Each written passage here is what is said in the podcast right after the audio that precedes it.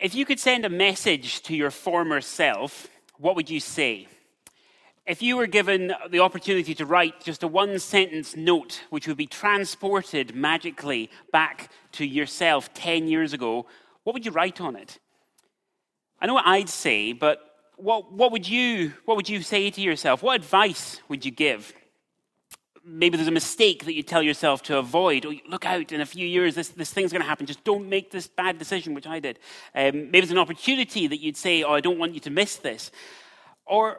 or There's a whole load of different things, but what, what would you say? There's, there's one thing I know I could have said, which really would have just saved me so much trouble, so much anxiety and worry, would have saved me from some really stupid sins that really caused me and others pain.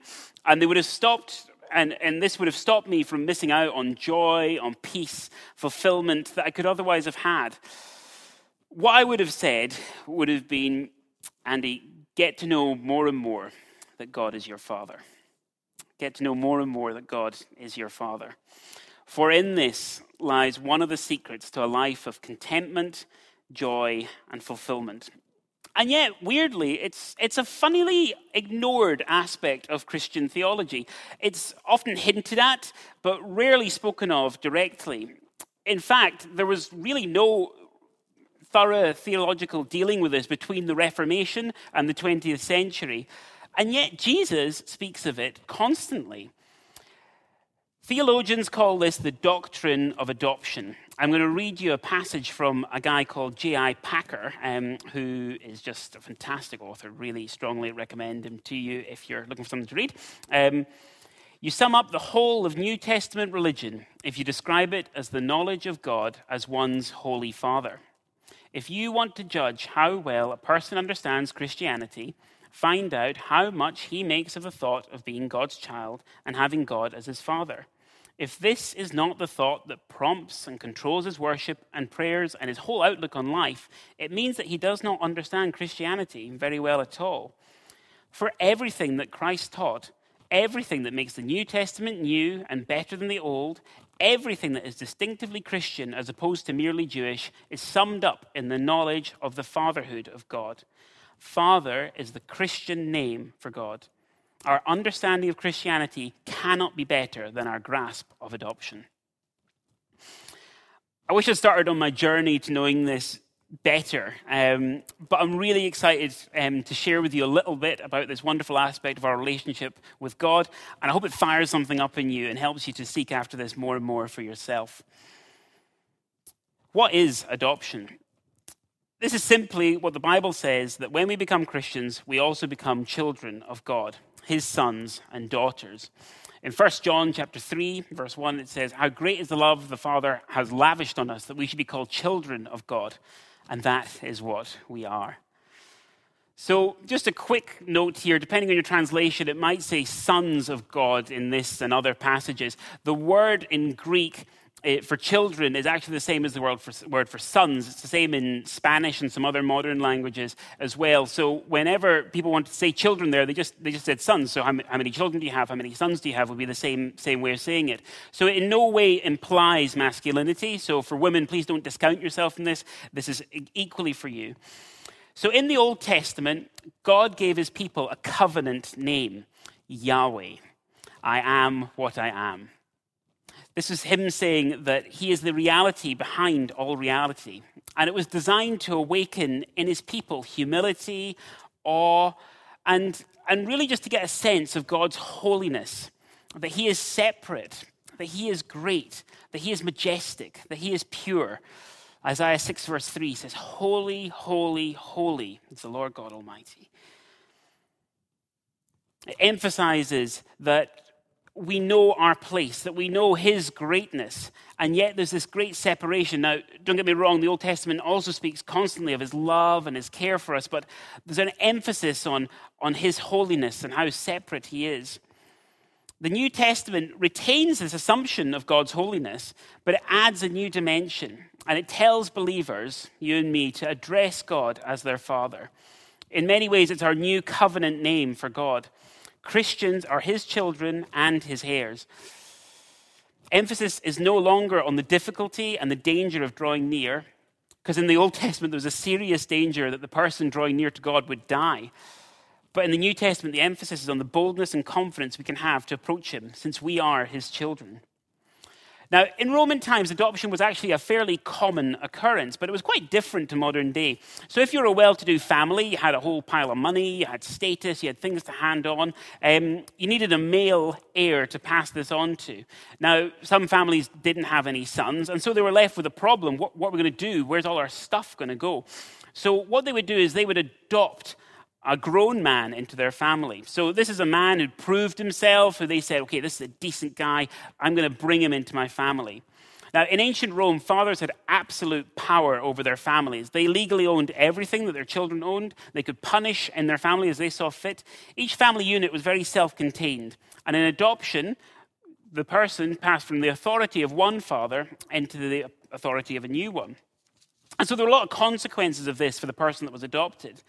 Firstly, normally he lost all rights to old family and gained full rights as a son in the new family. In the most literal way, that person got a new father.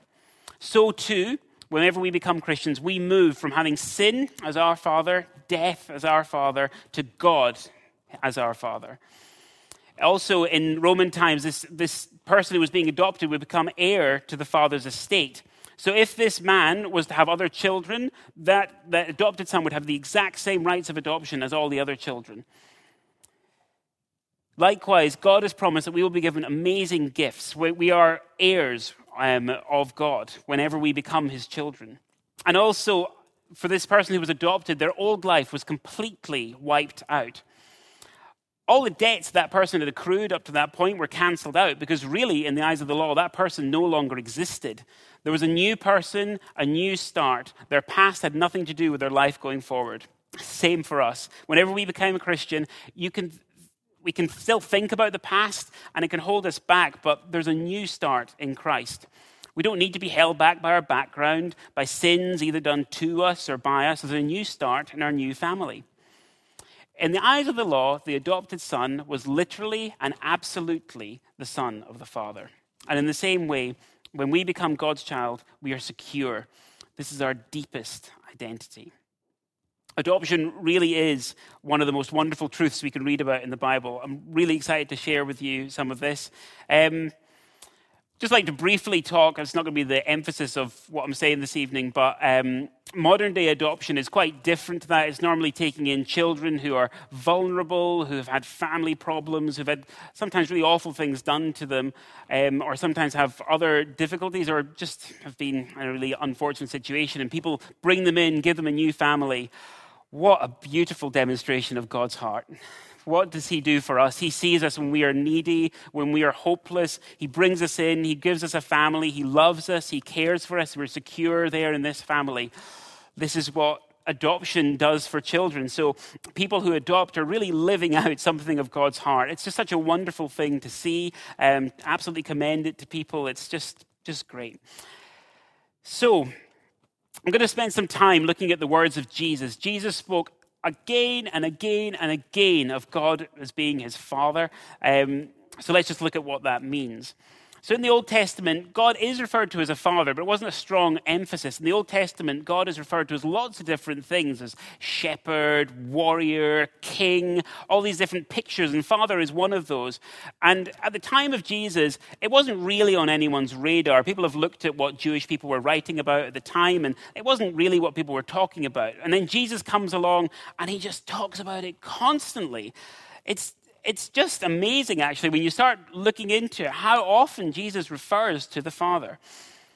And this was a way which really shocked people at the time. They were used to seeing Yahweh as this person who was separate, who was holy. And Jesus talks about this intimacy that you can have with him. Let's look at a few examples. Um, so most of these are from the Gospel of John. Jesus said his Father is the one that loved Jesus completely. See, um, here we are, five verse twenty. For the Father loves the Son and shows him all he does. And fifteen verse nine. As the Father has loved me, so have I loved you. Abide in my love. For Jesus, the primary marker of his relationship with the Father was one of love. Jesus knew both theoretically and experientially that he was loved. It was a source of great joy for him. It was a daily, empowering truth for him. Imagine, just for a second, going around every day, all day, knowing that you're absolutely adored. All the things you don't like about yourself, your Father loves you still. The things about you that you wish you could change, your Father loves you still. The mistakes that you make day to day, your Father loves you still. When you forget about God, when you're busy, when you ignore him, he loves you still. When you wander, your Father loves you still. And when you feel low and you doubt his love, your Father loves you still. Father's love for you is scary. His love is intense.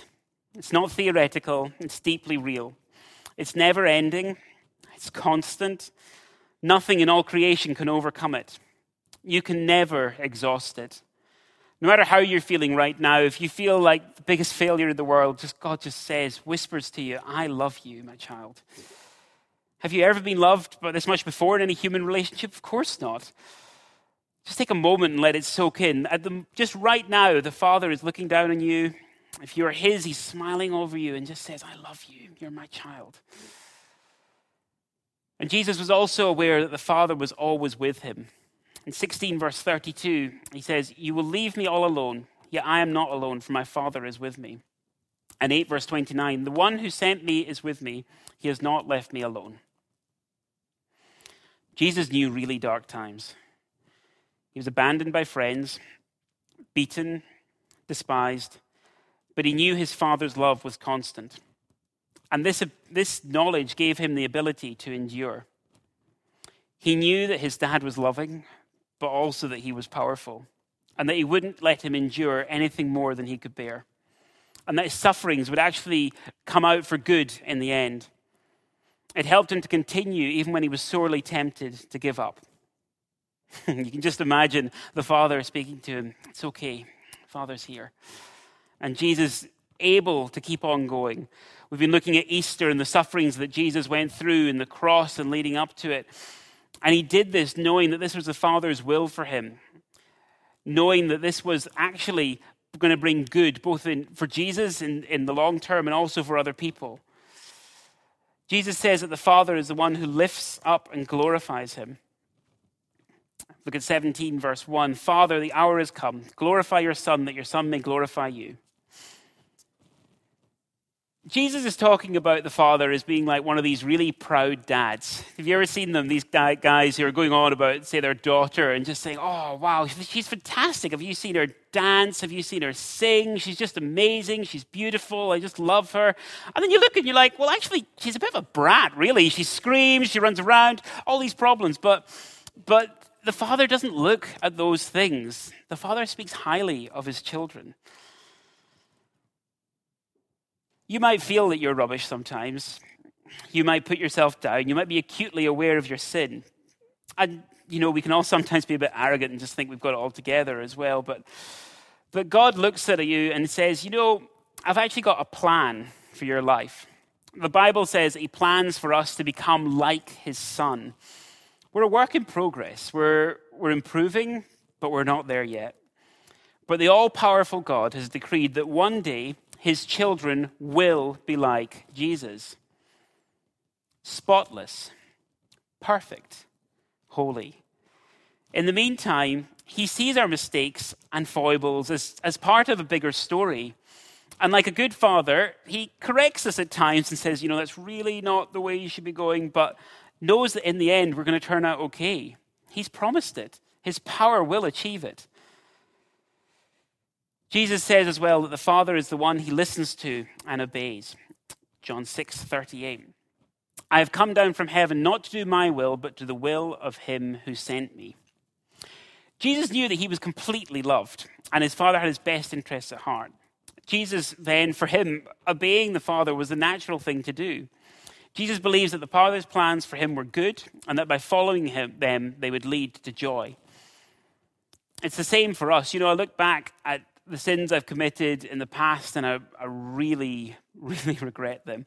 Um, some of them are huge, some of them are small, but, but I realize looking back that whenever I've been tempted to sin, it's normally that the, the temptation says, you know what, you're going to be happier if you do this. And yet I look back and the times I gave in, whew, it didn't make me happy, and it didn't make other people happy either.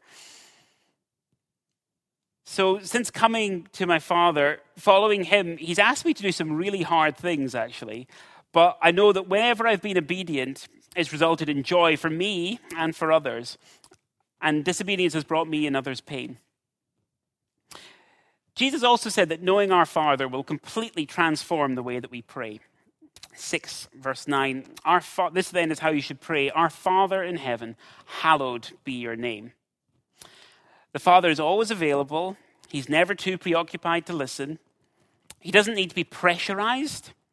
If you look at um, six, and, uh, six, seven to eight, when you pray, do not keep on babbling like pagans, for they think they will be heard because of their many words. Do not be like them, for your Father knows what you need before you ask him. Ask and it will be given to you. Seek and you will find. Knock and the door will be opened to you. For everyone who asks receives, the one who seeks finds, and to the one who knocks the door will be opened. Which of you, if your son asks for bread, will give him a stone? Or if he asks for fish, will give him a snake? If you then, though you are evil, know how to give good gifts to your children, how much more will your Father in heaven give good gifts to those who ask him? We're encouraged to ask for anything and everything. Jesus says that we're to become like little children. My oldest boy is nearly two, and he is constantly asking for things. There's nothing which is too big for him to ask for. There's nothing which is too small for him to ask for. If there's an ambulance going past outside, he runs up to the window and he wants me to pick, pick him up. And he's like, up, up, up, up, up to look out. And he wants me to take him over to fire engines. He wants me to do all these things. But all, other times he wants me to give him food or to put on the T V. There's no niceties when he does it. He just says, more, like that. And I'm just like, okay, okay, I have to go and do it. There's no polite phrasing. He just comes out and says it. And often it's at the most difficult times. Um, he's really into footballs, uh, which is genetically improbable, but it's happened. And um, so he constantly is asking for balls. And we were visiting a family member who was fairly rotund. And he just runs up and points to their tummy and says, ball, like that. So that's awkward. But um, he just constantly asks and constantly wants things. And if we don't give it to him, he goes crazy. He screams, he yells, he lies on the floor, there's floods of tears. Why does God ask us to be like this? The secret is he is aware of his helplessness. He knows that he can't do anything. He can't get up to see the fire engine. He can't make himself food. He can't get himself the ball. If he's hungry, he, he needs me to help him. And he asks again and again and again and again. I try and be a good father, and usually the answer is yes. I'll do my best to give him what he wants. If he's asking and there's no reason I can't, I will, I will do what he wants.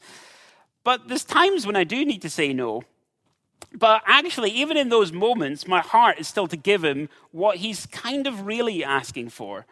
Sometimes he's there and he points up to where we keep the chocolate and stuff, and he's like pointing and wanting food and saying to give him food. And, and I know that he's hungry, but that's not going to be good for him. So I'm like, no, I'm not going to give you that, but, but I will give you your dinner because that's what you actually need. There's other times when he's shouting and screaming and asking and asking and asking, and actually he's just exhausted and he just needs a rest. And so I use my superior knowledge and wisdom to give him what he really needs. And it's like that with our Father as well. This amazing thing about praying is just how often God says yes. I've always struggled with prayer. It's been something I've found really difficult. But God's been taking me on a journey over the last six months to a year or so. And one of the things I've really learned is just how shocked I am at how often God says yes. Whether it's buses to come, rain to stop, car parking spaces to appear, babies to stop crying, more sleep sometimes. Uh, God just loves saying yes. But sometimes, though, I feel like nothing happens. Like I pray and, and God doesn't hear. But I can trust him. He's my Father. He knows what I need and that he's heard. And he will answer in the best way possible. He's a good father, and he wants to give us good gifts. Also, we can trust him for our daily life. We can trust him for our material needs as we serve him. Have you ever heard people using the phrase, I'm going to live by faith? So often people will use it in terms of, I'm not going to work for a period and I'm going to trust that God will meet my financial needs. So often people do it as part of a year program or something. They say, oh, this year I'm going to be living by faith. And that's great, but actually we're all called to live by faith. And it's not necessarily not about working for finances, but it's about following the Father, whatever the cost, and trusting him for the consequences. We're all tempted, though, to not do that. It's much easier to put our security and our status here on earth and give that higher um, priority in our lives than what the Father asks us to do.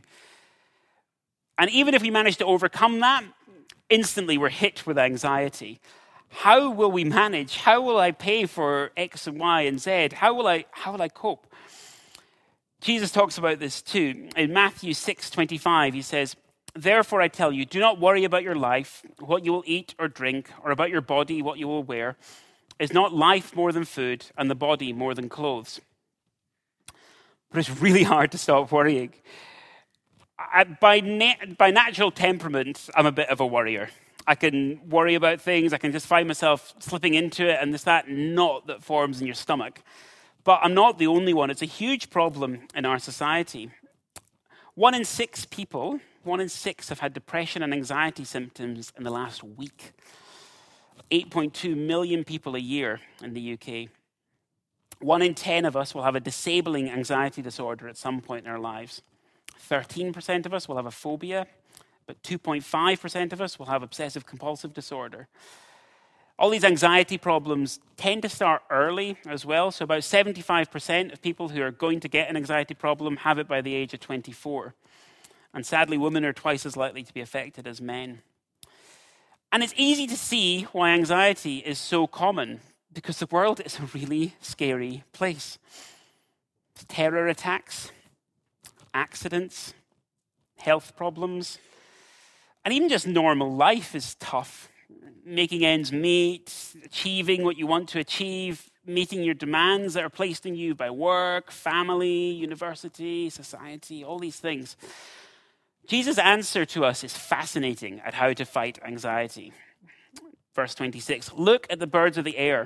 They do not sow or reap or store away in barns, and yet your heavenly Father feeds them. Are you not much more valuable than they? Jesus links the answer to anxiety with our adoption. If God is our Father, and we believe he's all-powerful and all-knowing, and he's promised to take care of us, then actually the only people in the world without good reason to be anxious are Christians. If you're not a Christian, then unfortunately you do have good reason to be anxious. There's lots of bad things that could happen, and you don't have anyone looking out for you. There's an invitation for you today, though, to have a new father for yourself. And it's really easy. You just ask Jesus to do it for you. Just say you've decided that you're going to follow him whatever the cost, realize your need for forgiveness, and right now, just as I'm speaking, just say, Jesus, do this for me, transform my life, forgive me, I want this. He doesn't want you to be anxious anymore. But I understand that for Christians, anxiety might be a huge issue for you. And it's not overcome easily.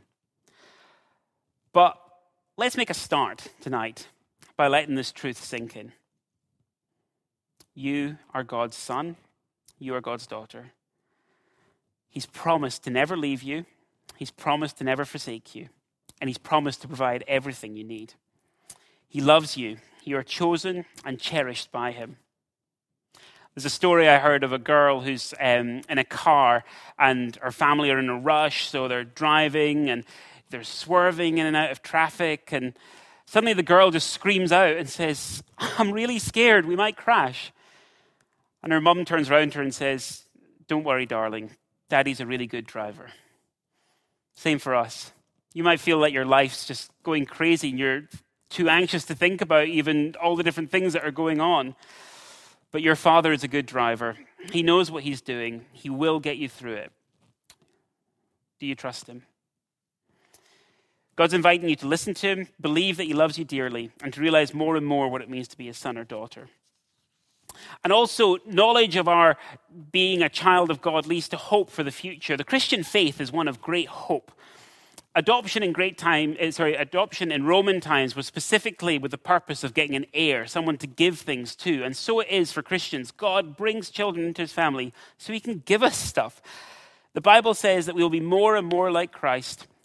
And in the future, there's going to be a great transformation. Sin and mortality will be in the past. In First John three, verse two, I don't have the verse up, sorry. It says, "Dear friends, now we are children of God, and what we will be has not yet been made known. But we know that when Christ appears, we shall be like him, for we shall see him as he is." And this is what heaven will be like for us.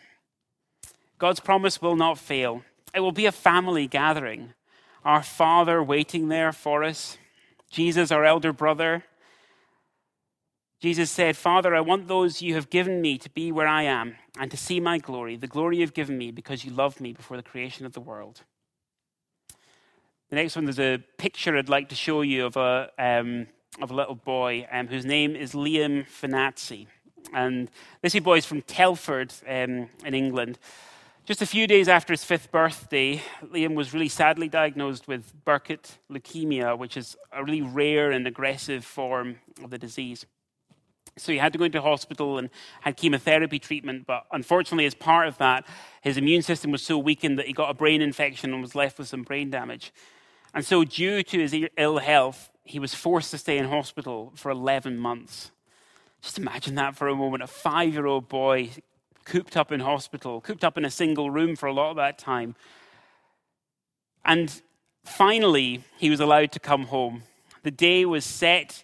He was sent home because he was well enough, and his family decided to throw him a party, which is here. And you can just see that all his friends and family gathered. That's his mum there, his brother, his dad, everyone there. Great joy that finally he's come out. He's out of the hospital. He's back. We've got our Liam back. This is what heaven will be like for us. When we die, we will pass away from this earth. Like leaving hospital where there's been suffering and pain, we will leave that behind forever and enter into the house of our Father. And this is what it's going to be like. There's going to be a party waiting there for us. Your Father running forward to hug you and say, "Welcome, welcome, my child." Jesus there as well, so happy to see you. The saints that have gone before as well, celebrating that you've made it. Oh, it's going to be great. So what should be our response to all this? To recap, if you're a Christian, you have a wonderful, loving Father. He loves you completely. In fact, we can never fully know how much he loves us. And this has huge implications for our lives. In many areas, we've looked at how being God's child can transform our prayers, how it can relieve anxiety, and how it can help us to look forward to the day when we meet our Father face to face. And it's easy to be excited by this, but also to realize that it's something which is easily lost. We can forget about it. We can fall back into old habits. We can worry. We can forget who we really are. The world is fascinated by identity, isn't it? Who are you? Who are you really? This is who you are really. If you are Christ, you are God's child. You are God's son. You are God's daughter. So to help us to grasp this, to help us to really get this into us, the Father has given us a wonderful gift, the Holy Spirit. The Holy Spirit has got lots of things he does. He helps us understand the scriptures, believe the gospel.